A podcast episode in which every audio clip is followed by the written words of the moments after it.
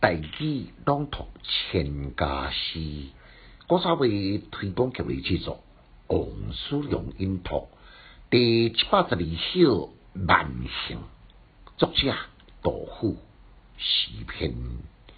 中断春江欲尽头，中离时早立洪州。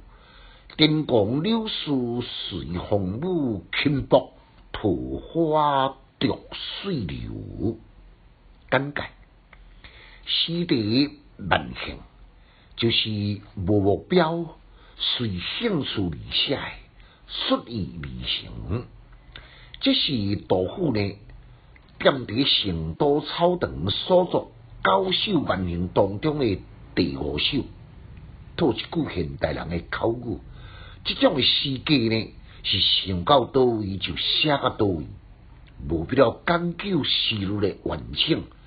当人生诗性，诗史的杜甫，曾经有一句的名言：“文章千古事，得失寸心知。”伊对写作诶严谨呢，就可想而知。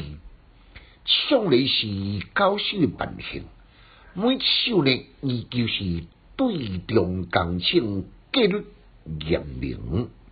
亲像即首尾诶两句：天公对轻薄，柳树对桃花，随风舞对浊水流，确实令人拍手称赞。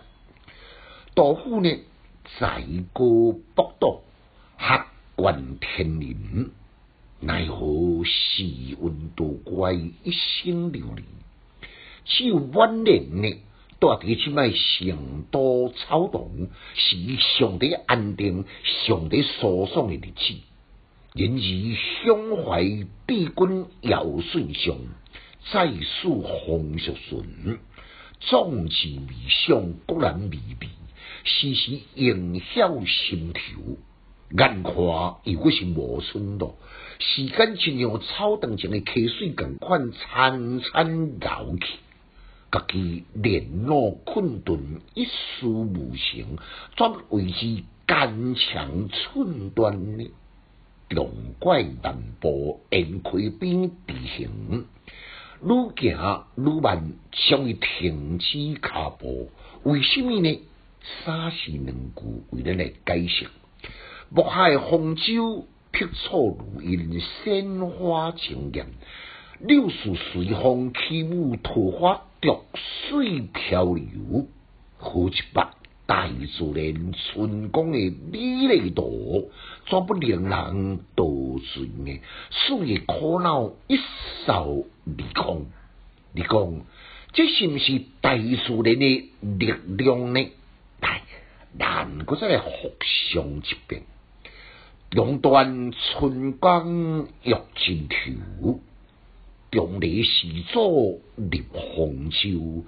天光柳树随风舞，轻薄桃花逐水流。